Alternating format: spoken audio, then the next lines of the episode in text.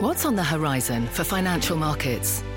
At P G I M, it's a question that over fourteen hundred investment professionals relentlessly research in pursuit of your long-term goals. Specialized across asset classes, but united in collaboration, our teams provide global and local expertise. Our investments shape tomorrow, today. Pursue your tomorrow with P G I M, a leading global asset manager. Hi, I'm C N B C media reporter Alex Sherman, and this is part two of Disney's Wildest Ride, the inside story of a C E O succession plan gone awry, a cautionary tale about how good intentions collided with ego and hubris at the highest levels of corporate America. Part eight, a fight in Florida. A little more than a month into Chapek's tenure without Iger at the company, Florida Governor Ron DeSantis, a Republican, introduced the Parental Rights in Education Act, which critics called the Don't Say Gay bill. The legislation would prohibit classroom instruction by school personnel or third parties on sexual orientation or gender identity.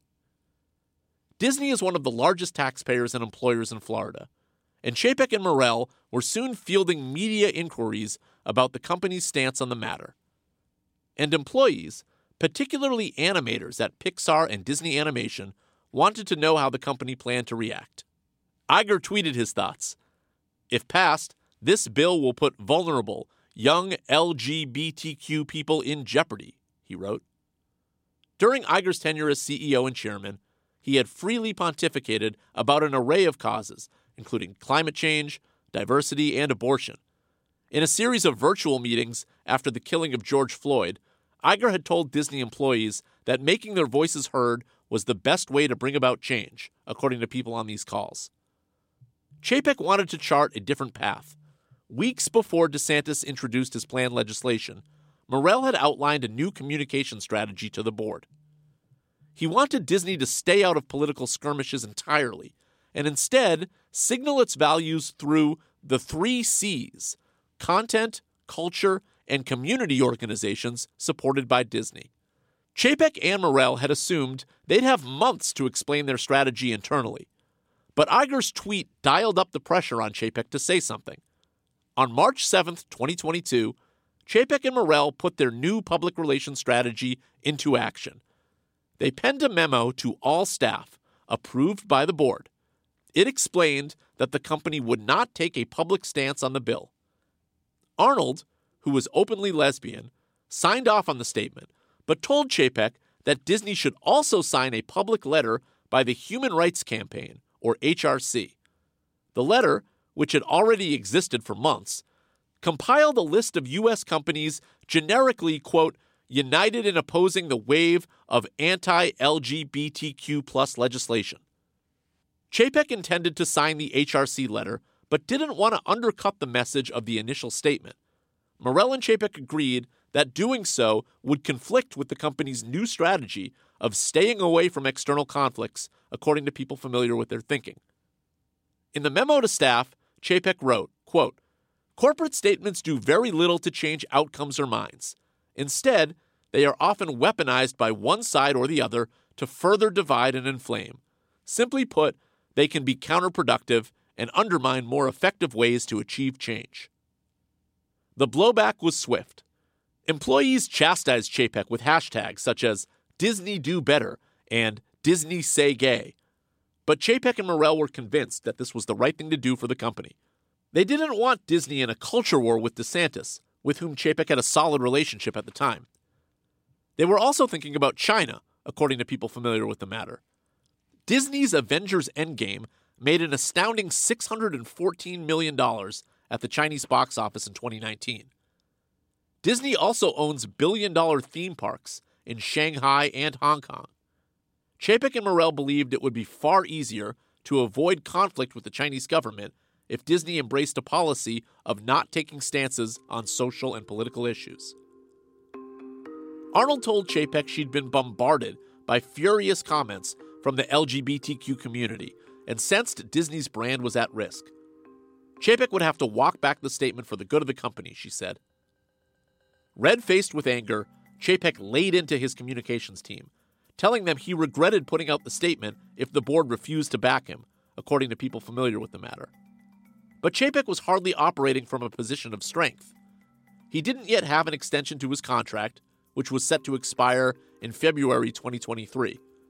Thumbing his nose at Arnold would hardly be wise. Chapek scrambled for a new public response. He walked back his statement at Disney's annual meeting, which happened to be just two days later. Quote, "I understand our original approach, no matter how well-intended, didn't quite get the job done," Chapek said. "But we're committed to supporting the community going forward." Murrell, who had already championed having community organizations lead the charge for Disney, suggested the company donate money to an L G B T Q cause, but he wasn't sure which one. He and Chapek landed on giving about five million dollars to the H R C and signing the public letter. The H R C rejected the donation. Still unsatisfied, Arnold told Chapek he needed to formally apologize, specifically to Disney employees.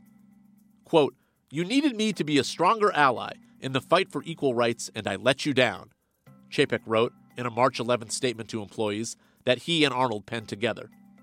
"I am sorry." The labored apology only did so much. On March twenty-second, hundreds of Disney employees held a walkout to protest Chapek's handling of the situation. Chapek agreed to go on a listening tour throughout the company to answer any questions and address concerns. In a late March interview with C N N's Chris Wallace, Iger had some veiled words for Chapek. Quote, "When you're dealing with right and wrong, or when you're dealing with something that does have a profound effect on your business, then I just think you have to do what is right and not worry about the potential backlash to it," Iger said. This was the second significant communications gaffe pinned on Chapek in less than a year.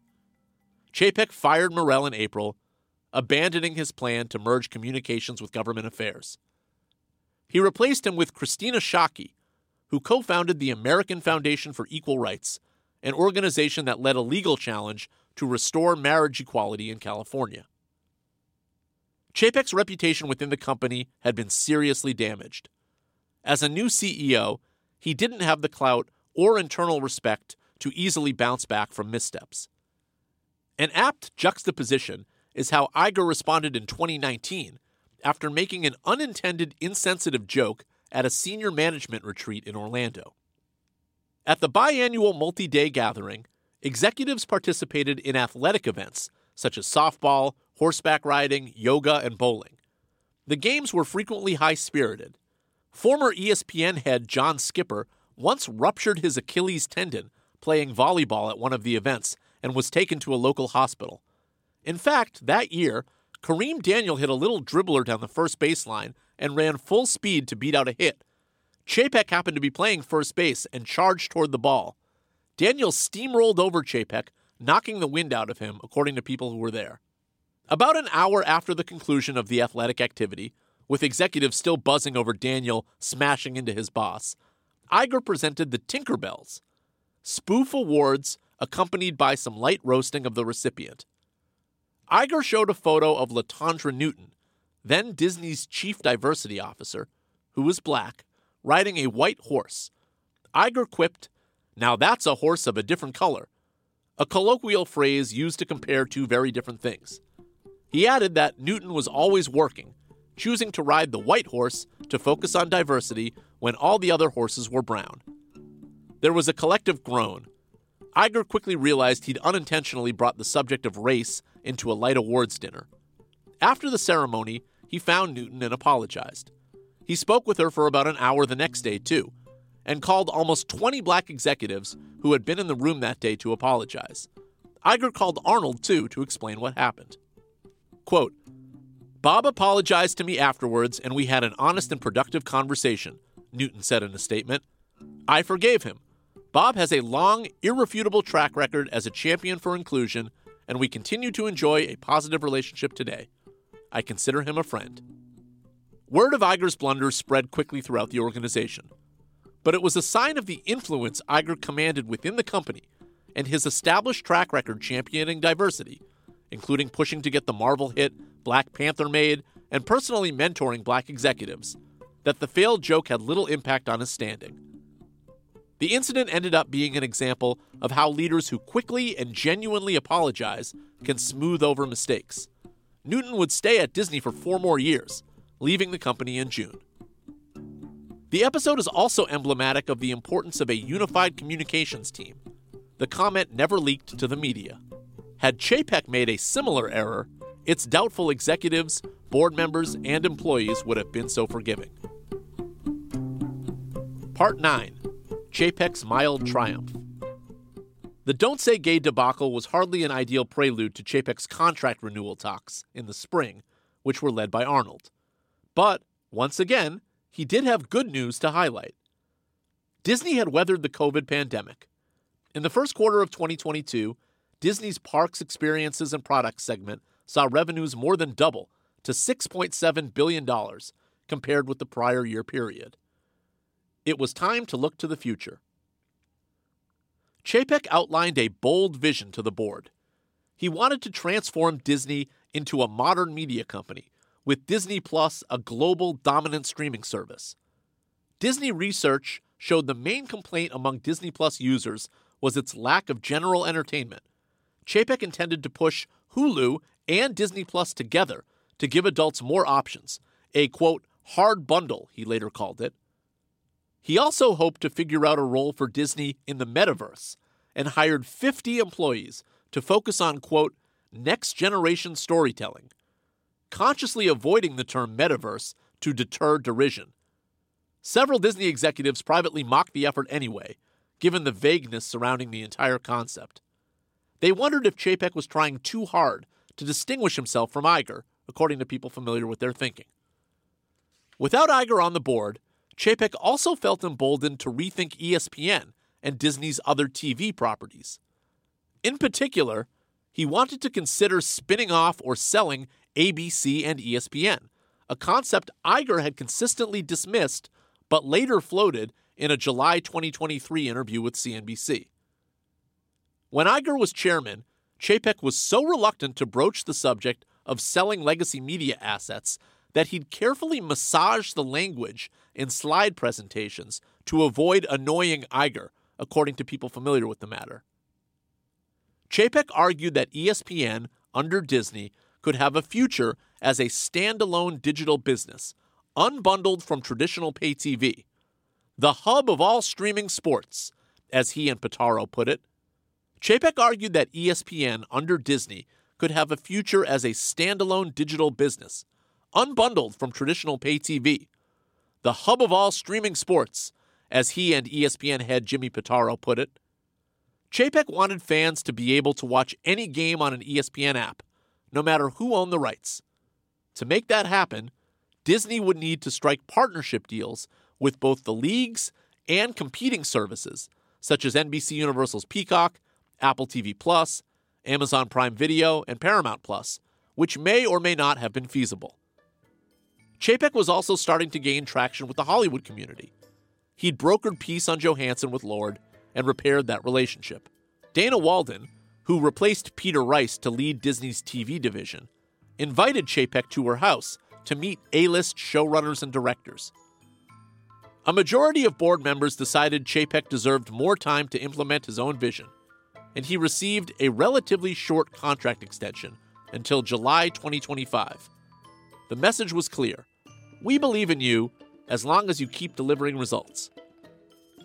Chapek interpreted the contract renewal as a qualified victory, according to people familiar with his thoughts at the time. He couldn't help but view it in the lens of what it meant for Iger. On the one hand, an extension until twenty twenty-five would certainly make Iger's return less likely. On the other, Chapek told colleagues he feared Iger might turn up the heat against him, especially now that Iger was no longer bound by any fiduciary duties as chairman. Hi, I'm Ben Rizzuto, wealth strategist at Janus Henderson Investors. Is a brighter future possible? At Janus Henderson, we think it is. For ninety years, we've worked to help clients achieve superior financial outcomes and fulfill our purpose of investing in a brighter future together. We know that this means our thinking and our investments are helping to shape millions of futures. At Janus Henderson, we are committed to helping you invest in a brighter future for the next ninety years and beyond. To learn more, go to janus henderson dot com.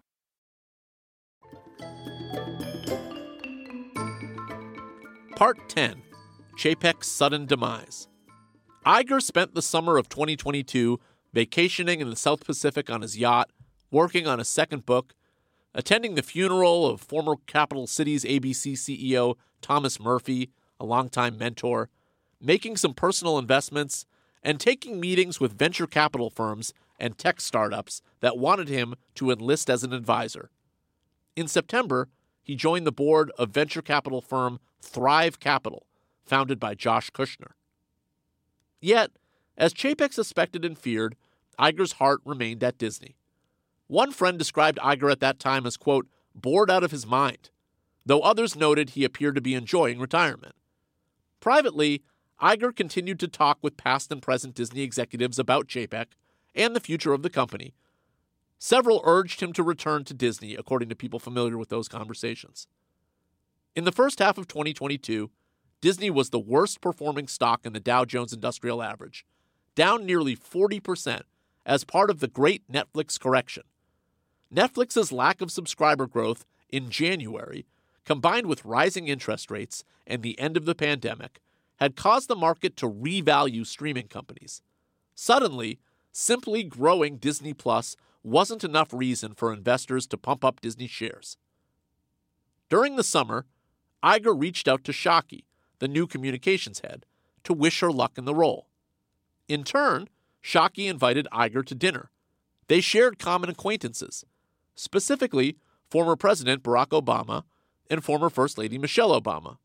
Iger and the Obamas are friends, and Shockey was Michelle Obama's former communications director.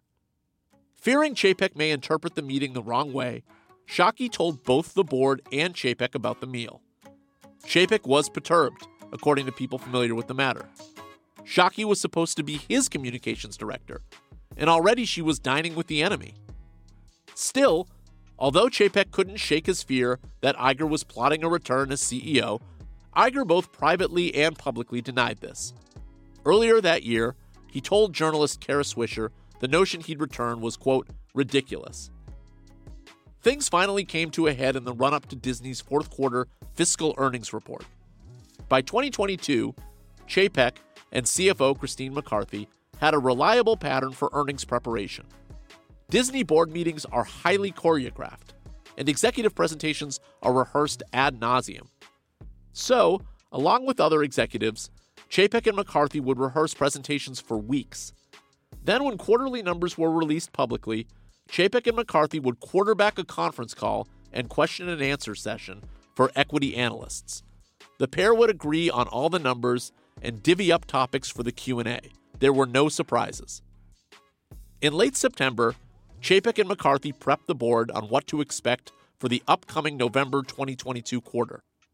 But this time, McCarthy began going off script. Not only did she reference numbers and forecasts that the two executives hadn't discussed, she bluntly told the board the quarter's financials were on pace to be very bad, according to people familiar with what was said at the meeting. McCarthy told the board that Disney earnings that quarter would fall dramatically short of Wall Street's consensus estimate of fifty-five cents per share. Quarterly revenue would be more than a billion dollars lower than projected. The quarter would be the company's biggest miss relative to Wall Street consensus estimates in a decade, she said. McCarthy attributed this grim outlook in part to the company's failure to alter its streaming strategy after the industry's revaluation triggered by Netflix's first quarter lack of growth. Disney now needed to prioritize profitability, McCarthy argued. She thought Daniel was overhiring in D M E D, and that Chapek's restructure had created duplications throughout the company that needed to be addressed by layoffs, something Chapek would announce in November. Chapek was blindsided by McCarthy's responses. He had no idea the numbers would compare so poorly with street estimates. McCarthy hadn't told him she would be sharing such a blunt assessment of the business, according to people familiar with the matter. How could this happen? Asked board member Mark Parker, according to people familiar with what was said during the meeting. Directors Safra Catz, Oracle's C E O, and Derica Rice, formerly president of C V S Caremark, peppered Chapek with questions about Disney's forecasting techniques and how division heads shared finance information with each other. Chapek struggled to answer and declined to blame anyone in the formal board meeting setting. In an executive session alone with the board, Chapek argued that if anything was amiss, it was McCarthy's poor financial management. After all, the division C F Os reported to her. McCarthy either wasn't sharing the numbers with him or hadn't grasped how bad earnings would be, he said, according to people familiar with the discussions. Chapek shared his frustration over McCarthy's surprising diversion from script with several of his colleagues. But he didn't express it to her directly, other than telling her she'd unnecessarily upset the board, said people familiar with the interactions. Besides, Chapek didn't believe the results were as dire as McCarthy was painting them to be. He pointed out Disney Plus was still adding customers at a torrid pace, twelve point one million that quarter. As long as the streaming service was on pace to meet its goal of two hundred fifteen million to two hundred forty-five million subscribers by the end of twenty twenty-four, Chapek believed the company was in good shape. Disney ended that quarter with one hundred sixty-four point two million Disney Plus subscribers. Kareem says we're killing it, Chapek told several colleagues, according to people familiar with the conversations. In the previous quarter, Disney shares had risen five percent after the company's revenue and earnings exceeded analyst estimates. By Chapek's reasoning, even if the fourth quarter was a disappointment, it was still just one quarter. McCarthy told colleagues she hoped her honesty with the board would jar Chapek into realizing that his rosy outlook of the business wasn't based in reality. McCarthy's relationship with Daniel and his team's finance leaders had totally broken down. McCarthy told colleagues D M E D was supplying her with unreliable information, constantly changing its forecast, according to people familiar with the matter. Disney's twenty twenty-two management retreat in Orlando fell a few weeks before the November earnings call. Members of the D M E D and finance teams gathered to figure out a strategy. General Counsel Horacio Gutierrez told colleagues that people were entitled to their own opinions, but not their own facts. He half invited, half forced McCarthy, Daniel, Shockey, direct-to-consumer C F O Justin Warbrooke, head of investor relations Alexia Quadrani, Brian Castellani, D M E D's executive vice president of finance, and several others to hole up in a conference room for the bulk of the retreat. They missed most of the scheduled fun, such as interacting with animals at Animal Kingdom and getting to ride new theme park attractions without the lines, according to people aware of the meetings. Chapek had phased out the mandatory athletic activity from the Iger era. Chapek attended only a few minutes of the first strategy session. He spent most of his time at the retreat participating in activities that would showcase his personable side to employees. By this time, Chapek had grown a beard, which several colleagues told him he should keep because it, quote, humanized him. When several of the executives locked in the conference room found out that Chapek was having fun, including petting a hippopotamus, their collective frustration with him grew, according to people familiar with the matter. Coming out of the meetings, Shockey and Quadrani told Chapek the reaction to the quarter could be devastating. Chapek began referring to Shockey, Quadrani, and McCarthy as the, quote, mean girls, a reference to the two thousand four Lindsay Lohan movie, because he felt they were ganging up on him.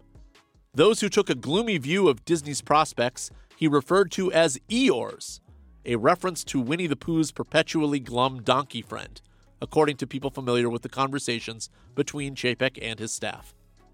On the day of the earnings, executives met at Disney's office on West sixty-sixth Street in New York. The finance team advised Chapek to deliver a sober message acknowledging that the streaming division's net operating losses were more than double that of the same period the previous year, while emphasizing that Disney was playing a long game and would ultimately emerge stronger. Chapek refused to strike an apologetic note. McCarthy was particularly annoyed that instead of frankly addressing the results, Chapek waxed on about the promising ticket sales for Disney's Halloween event, Oogie Boogie Bash. The day after the numbers were released, Disney's share price dropped thirteen percent, far underperforming the broader market. The following days weren't kind to Chapek. activist hedge fund Tryon Partners, led by founding partner Nelson Peltz, took an eight hundred million dollars stake in Disney, worrying board members that he may try to take a board seat and oust current directors.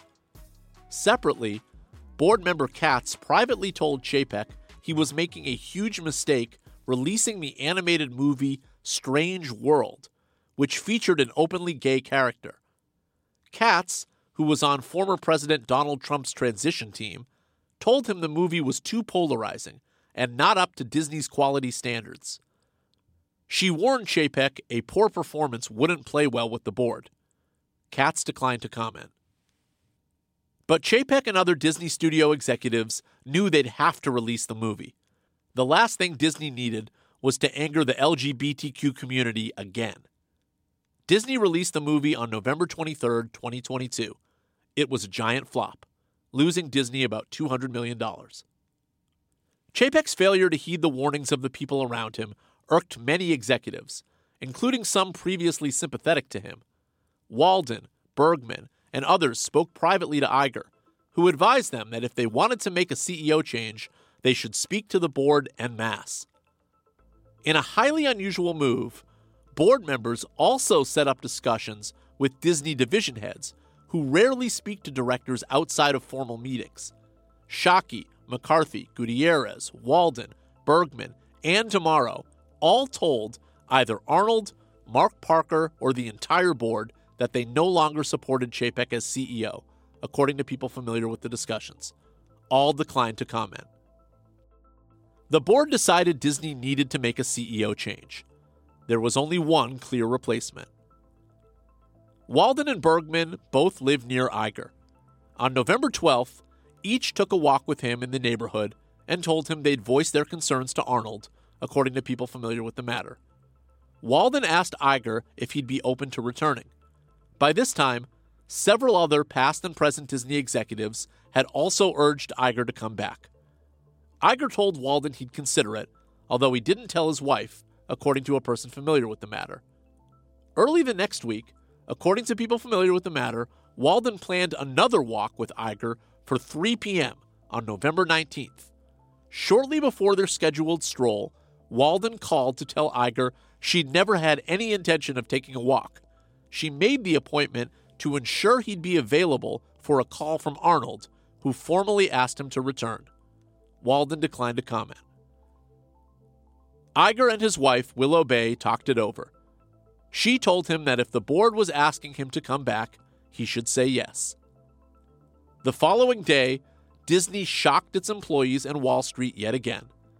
The board had fired Chapek, who wasn't even allowed to send a goodbye email. Less than three years after he gave up his job, Iger was once again the C E O of Disney. Around Christmas, Shockey, Quadrani, and McCarthy received presents from a colleague, pink sweaters, an homage to their Mean Girl history. Part eleven. Iger's Rocky Return. Michael Eisner and Bob Iger have been two of Disney's most storied C E Os, and there are some striking similarities between them. Neither wanted to leave the company. Both had trouble naming a successor. Eisner declined to comment for the story. After twenty-one years in the job, Eisner lost his grip on the board and Disney's shareholder base. Disney's stock plummeted and Eisner resigned. That would have once seemed an unthinkable fate for Iger, who was now in year sixteen. And yet, Disney is arguably facing more problems than at any time in its history. The linear T V advertising market is collapsing, as subscribers cancel cable T V by the millions each year. A B C has finished last among the major broadcast networks in primetime ratings for the past two years. The collapse of cable is even worse for E S P N, which derives most of its revenue from affiliate fees from pay T V distributors. Attendance at Walt Disney World slipped this summer. In the past few months, Disney has laid off seven thousand people. The company is paying down nearly forty-five billion dollars in debt, much of which stems from the twenty nineteen acquisition of Fox, which appears to have been a giant overpay by Iger and his strategy team. In August, Disney shares closed at their lowest point since two thousand fourteen. Since Iger returned as C E O in November, shares have slumped more than eleven percent. The S and P five hundred is up more than thirteen percent over the same period. Since returning, Iger has undone Chapek's streaming reorganization, fired McCarthy as C F O, and put Bergman and Walden back in control of budget and distribution decisions for their content. But those moves haven't been, and are unlikely to be, a quick fix for the company's woes. Under Bergman's watch, Disney has had a string of movie failures. This year, the live-action Little Mermaid, Indiana Jones and the Dial of Destiny, and Haunted Mansion have all disappointed at the box office. The Hollywood Reporter called the latter, quote, one of the worst starts ever among Disney's live-action reimaginings of theme park attractions or classic animated films. Meanwhile, Disney's streaming division lost five hundred twelve million dollars in the quarter ended July first. The company still aims to break even on streaming by the end of twenty twenty-four. It hasn't yet readjusted its target, which was reset in August of twenty twenty-two, of having two hundred fifteen million to two hundred forty-five million Disney Plus subscribers by the end of next year, or one hundred thirty-five million to one hundred sixty-five million, excluding India. Still, one person who helped set those targets said, quote, lightning would have to strike five times for Disney to reach them. At the end of the most recent quarter, Disney Plus had one hundred forty-six point one million subscribers, one hundred five point seven million excluding India. That's about sixteen million fewer Disney Plus customers than the company had on October first, twenty twenty-two, a sign that Disney has deprioritized adding streaming subscribers, especially in India, and that overall growth has slowed. Disney in August announced a twenty-seven percent hike in the price of Disney Plus to thirteen dollars and ninety-nine cents per month in order to accelerate streaming profitability. In late July, Atlantic Equities analyst Hamilton Faber pushed back his projected date for Disney to break even in streaming to twenty twenty-six. Consensus analyst estimates call for Disney to end twenty twenty-four with about fifty million fewer Disney Plus subscribers than the low end of its twenty twenty-four goal. Quote, with Iger-led Disney raising Disney Plus pricing to push toward profitability, the Chapek-era sub-goals appear unattainable, said Lightshed media analyst Rich Greenfield. However, with content engines all sputtering at the same time, sub-growth is the least of Disney's problems, he said. During Chapek's tenure as C E O, Disney lost more than a quarter of its market value.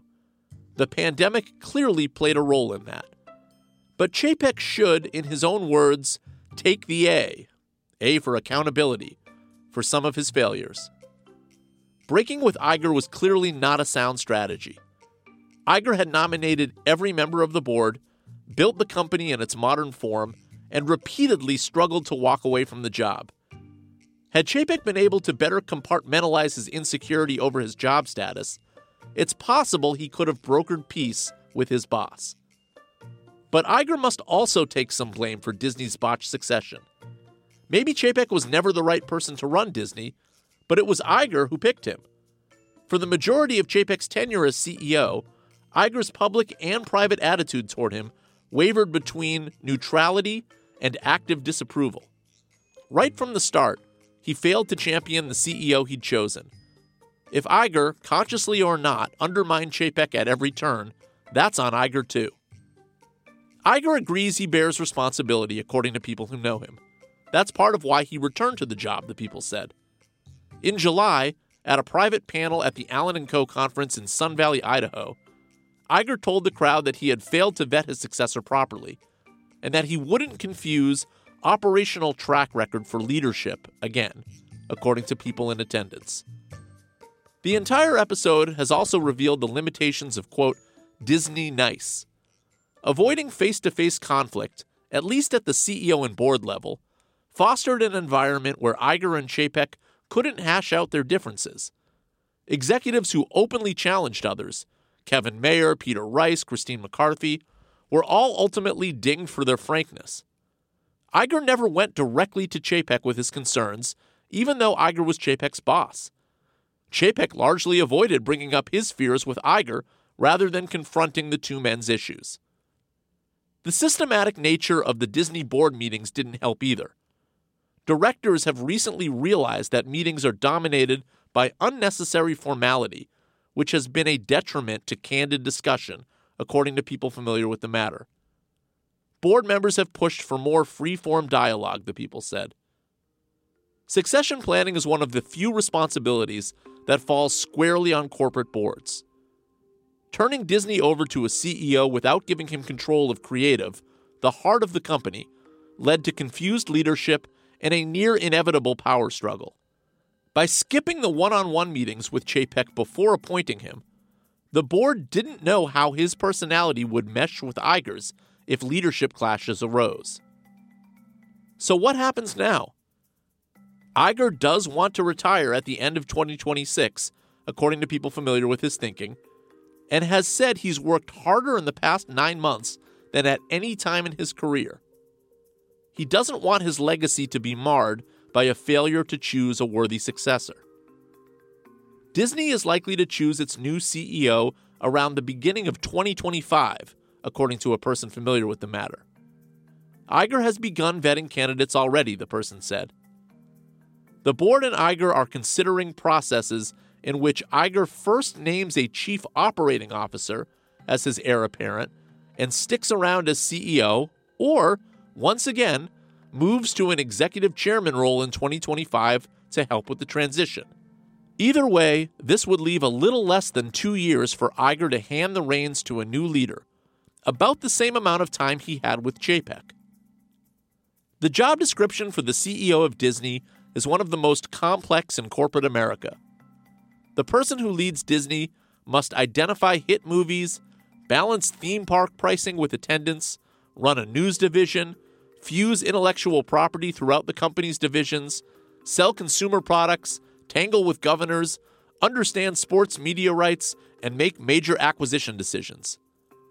A new C E O will also have to make difficult decisions about how to transition Disney into its next phase. Building new businesses at scale often leads to billions of dollars in losses before they become profitable. It's unclear whether Disney investors or the board would be willing to tolerate hemorrhaging cash. In twenty nineteen, Iger said Disney was all in on streaming, but today it's unclear what that means. There are no obvious choices within the company as Iger's next successor. Walden, Bergman, and E S P N boss Jimmy Pitaro have never run theme parks and have limited international experience. Josh D'Amaro, the parks chief, has no media experience. Iger has built the entire company around him. He may be the only person capable of running it in its current form.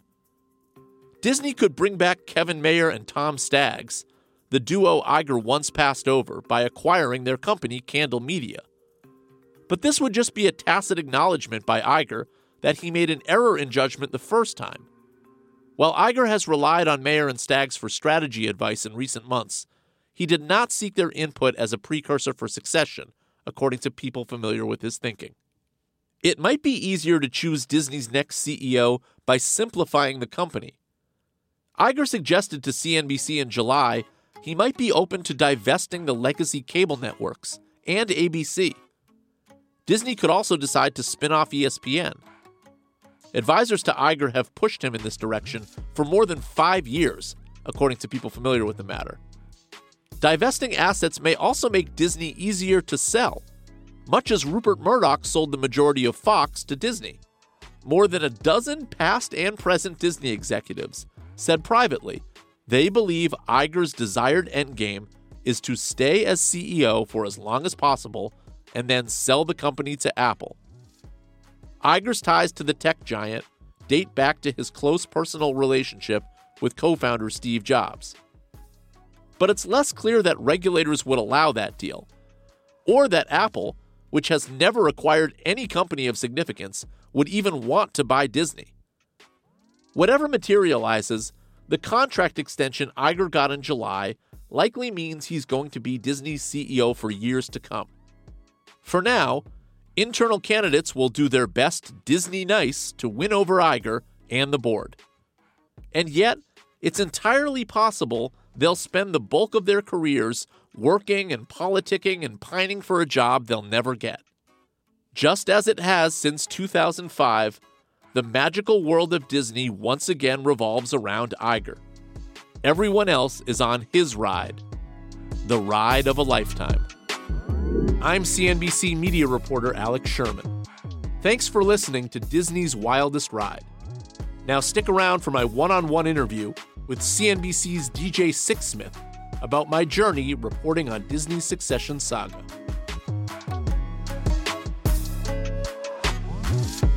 From pit lane to podium, the Las Vegas Grand Prix is providing fans a race day experience at the speed they deserve. With the help of T-Mobile for Business, our five G advanced network solutions are powering race day operations with event-wide connectivity. From streamlined gate entry to an immersive app, giving fans blazing fast access to the sport they love. This is accelerating innovation. This is the Las Vegas Grand Prix with T-Mobile for Business. Take your business further at T-Mobile.com slash now. Hey everybody, I'm D J Sixsmith. I'm here with Alex Sherman, C N B C dot com media reporter. Disney's Wildest Ride, brand new story from this guy right here. Alex, how you doing? Happy to be here. It's been a long ride writing the stories. Yes, several months, over a dozen people, over twelve thousand words. The story's out. What's the reaction been like so far? So far, so good. Um, I think it's what, what I've been happy with is that the story seems to have some crossover appeal beyond just people that love media and love Disney. And those people, I think, are familiar with what I write in general. And uh, but but I'm starting to get a sense that there's enough interest in just sort of thematically the themes of Uh, corporate dysfunction and these two leaders at the top of this company that didn't get along personally. Like, there's a lot here that goes beyond just the media industry or even the business industry. So I want to take everybody inside the story. It's about Bob Iger, Bob Chapek, Disney, a succession plan that did not go according to plan. So let's go through a couple of stories. Let's start with the story about Bob Chapek is named successor. Bob Iger wants to keep his office. Yeah. He has a shower in there. That factors in. Yeah. What's that story all about, and who yeah. does that tell us more about in that story? Yeah, so as a ceremonial gesture, the board, the Disney board, went to Bob Chapek and said, hey, what do you think about taking over Bob Iger's office? This will be a changing of the guard. You'll move into his C E O office. But the way the succession uh, structure was set up, Bob Iger was not going to leave the company. He was going to stick around as chairman, executive chairman, for twenty-two more months. So Iger vetoed the plan, and he said, no, I want to keep my office. I'm not leaving Disney. And there was a practical reason why he wanted to keep this office. Uh, there is a private bathroom in the office, and Iger is known to wake up really early and work out. So he'd work out, take a shower at home, come to the office, and then he would have these Disney premiere events and award shows and banquets, and he would take a second shower to get prepared for his night on the town. Uh, Chapek, however, is more of a operational M B A type guy. He had no history with any of the Hollywood creative side of the business. And in fact, the way the plan was structured would be that Iger would stick around at Disney very much so that he could teach Bob Chapek that side of the business over the next twenty-two months. I know all these Hollywood people, you don't. I need the shower, you don't. And Chapek agreed. He was like, you know what, fine. I'll I'll move to a smaller office on the same floor. You keep your office, that's fine. The other part of it is that when Chapek does eventually move into the office, which happens when Iger does leave the company in twenty twenty-two, Iger's right. Chapek never once uses the shower. Hmm. So it does speak to these two different men. Like, even when Chapek is actually running all of Disney, he's still not spending a lot of his time in the Hollywood community because it's just not who he was.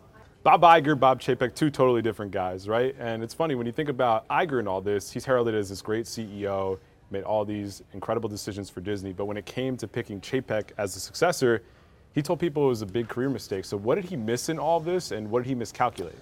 Yeah, so this speaks to a number of different things.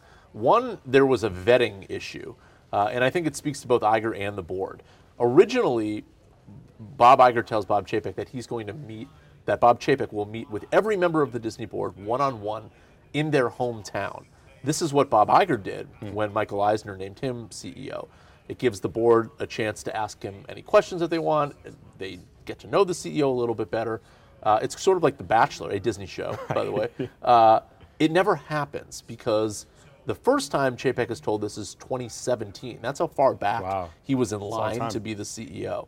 Uh, but Iger at that point renews his contract instead of stepping down because Disney buys Fox, and as a condition of buying, or the majority of Fox, as a condition of that deal, Iger agrees to stay with the company. So what Iger has told people since then is that he too quickly approved Chapek, that he never spoke with employees who worked under Chapek to, to, to, to ask them, how is this guy as a leader? Seems like a big thing that he Seems like it. a big thing. And yeah. he says he vows he will not make that mistake. Mm. Again, I've heard from reporting.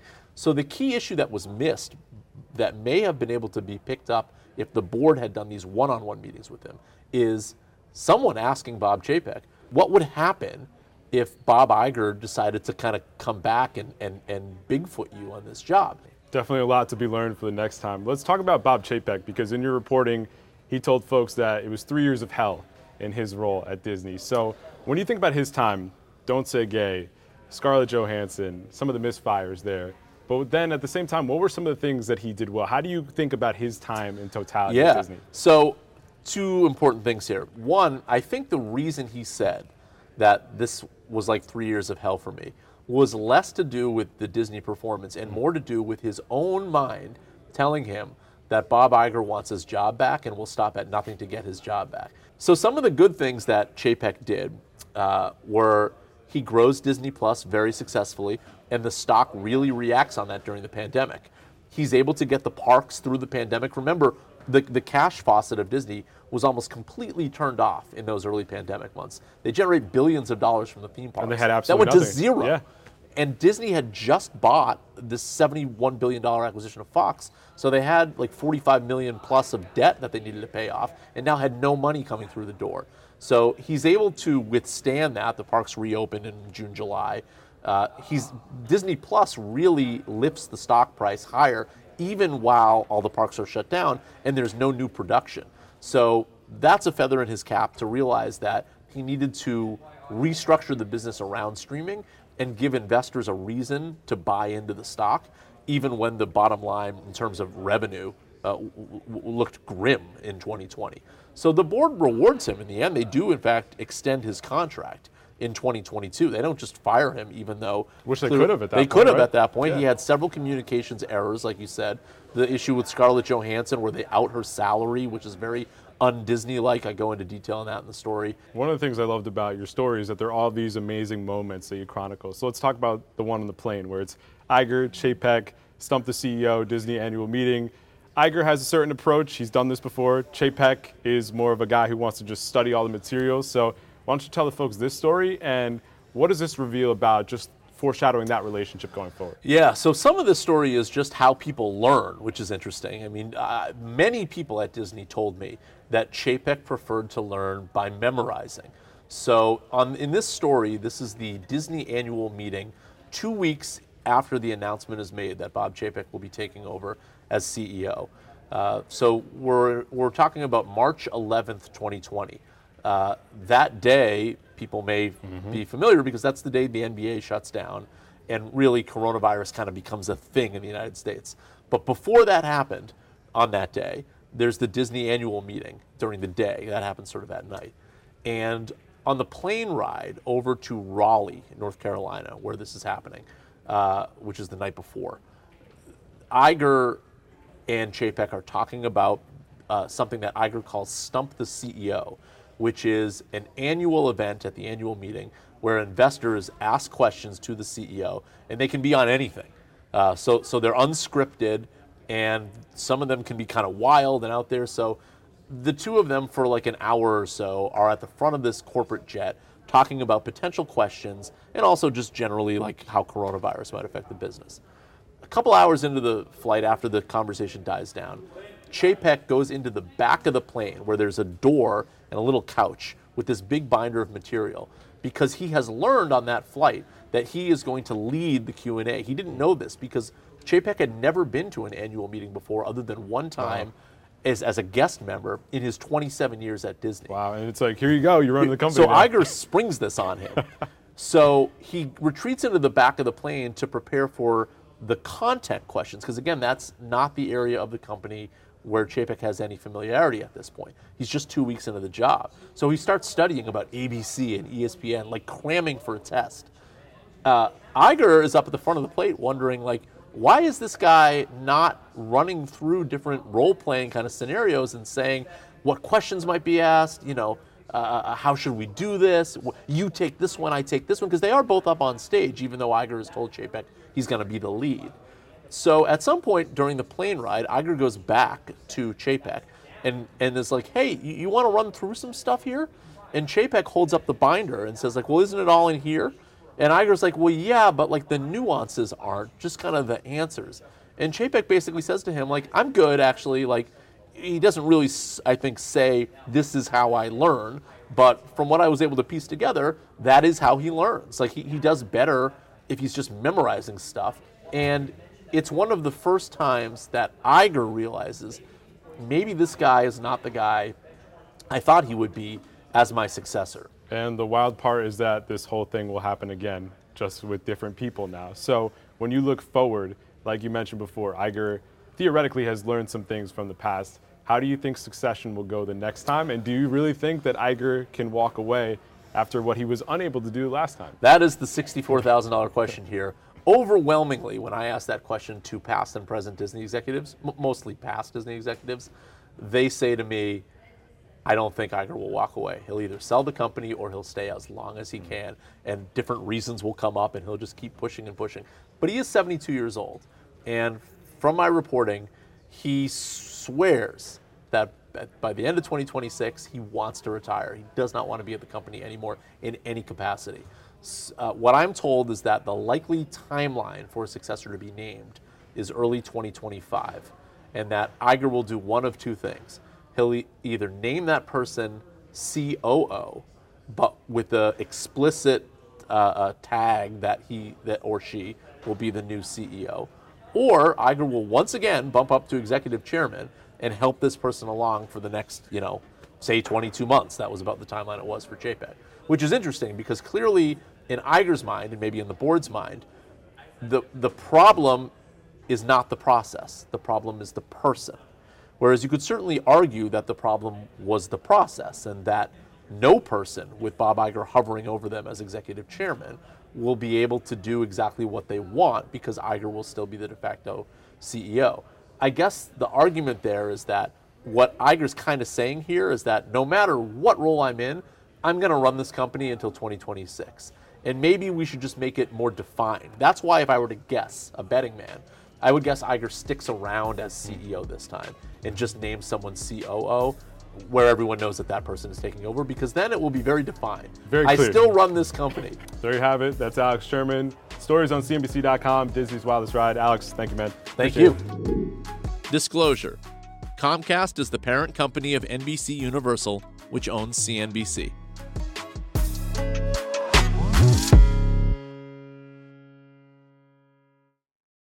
From pit lane to podium, the Las Vegas Grand Prix is providing fans a race day experience at the speed they deserve.